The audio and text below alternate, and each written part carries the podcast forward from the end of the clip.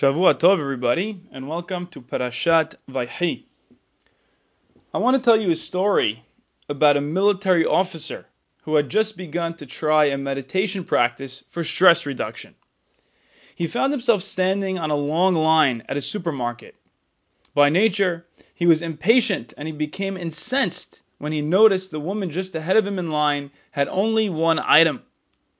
She was also carrying a baby and when she got to the checkout clerk, she stopped to chat about the child. And to top it all off, she handed the baby to the clerk and they were both cooing over it, completely oblivious to the lengthening line. He got stiffer and more rigid, but because of his meditation, he became aware of the heat, the pressure rising in his chest, his forehead, the story, the images of what he might do, and the inner dialogue what nerve, how selfish. And as he recognized what he was doing to himself, he relaxed and paid attention to some slow, even breaths. And for the first time, he really looked at the baby. And finally, when it was his turn to get his groceries checked, he said to the clerk, That was a beautiful baby. And the clerk beamed and said, That was my baby. My husband was killed recently in a fighter plane accident. So my mother takes care of the baby now while I'm at work. She tries to come in once or twice a day so I can see him. As humans, we tend to live inside our own heads, existing as isolated islands of awareness. Our minds are constantly thirsty for complete understanding of the world around us, constructing what we believe to be the absolute truth about our reality. But if this story teaches us anything, it teaches us how much we don't know and cannot possibly know. We don't know the whole story. We are moved and humbled by stories like this because they point out the limits inherent in the human condition. And it's this realization of our limited understanding of other people's direct experience that, when cultivated and nourished, opens the gates of true compassion. And if you're looking for a paragon of compassion, look no further than this week's parasha. And of course, I'm talking about Yosef as-Sadiq. Yosef's brothers, after their father dies, are afraid that Yosef will take vengeance upon them. And they con- concoct this story that their father told them. And they say to Yosef, Koto miruli Yosef, Daddy said, Anna, sana pesha hecha. Please forgive your brothers,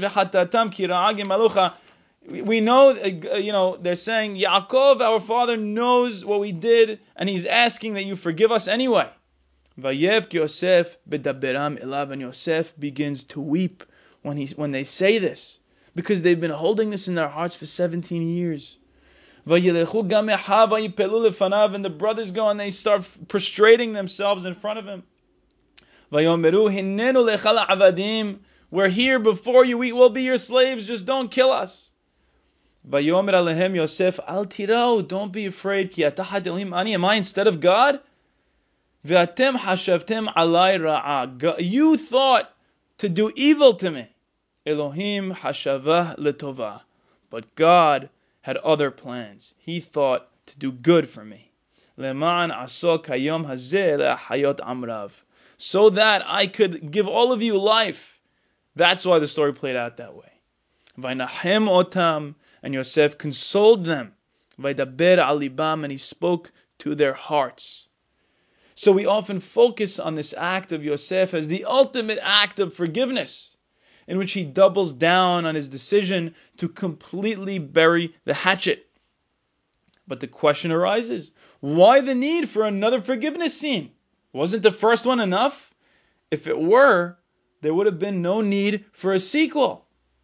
Yes, Yaakov is no longer around, so there may be pra- some practical differences between the two scenes, but I think the answer is actually much deeper than that. Listen to the words Yosef used in the first forgiveness scene in last week's parasha. He says, "Ve'ata lo atem shalachtem oti ki Elohim." And now you, it was not you guys who sent me here; rather it was God. Yosef was trying to paint a picture of absolute forgiveness for his brothers. and in doing so, he attempted to remove all responsibility from them. But there's just one problem. No one wants to hear that they are not responsible for their own actions. If Yosef is only forgiving them because he believes they are not responsible agents, he is not seeing them as true equals. And it's only in this week's parasha, 17 years later, that Yosef is able to not only fully forgive his brothers as before, but fully express to them that he has seen them as equals all along. Meeting them at the apex of the mountain of moral responsibility. After all, this is why Yosef took the time to construct a redemption arc for his brothers.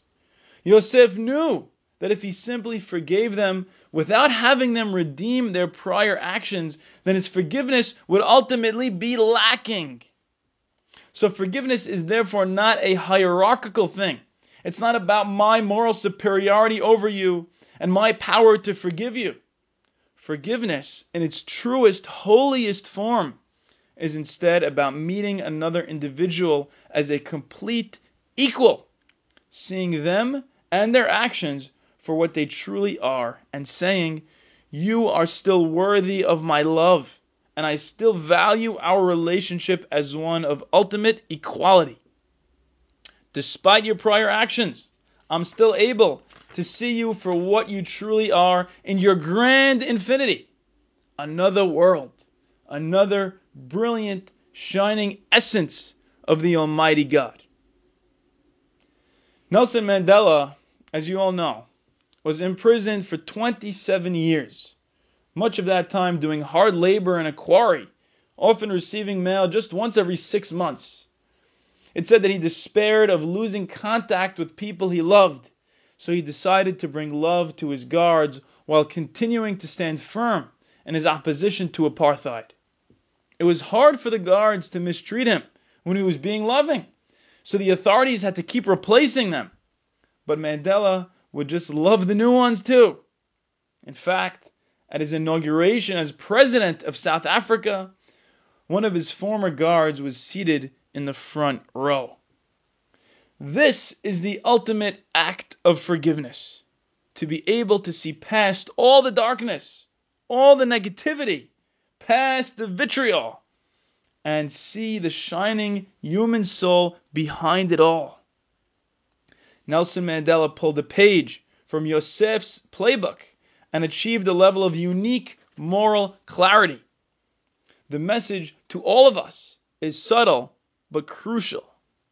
Learn to meet hatred with love, all the while never losing sight of the infinity and true equality of another human being.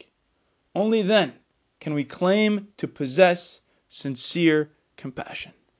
Thank you very much, and Shavua Tov.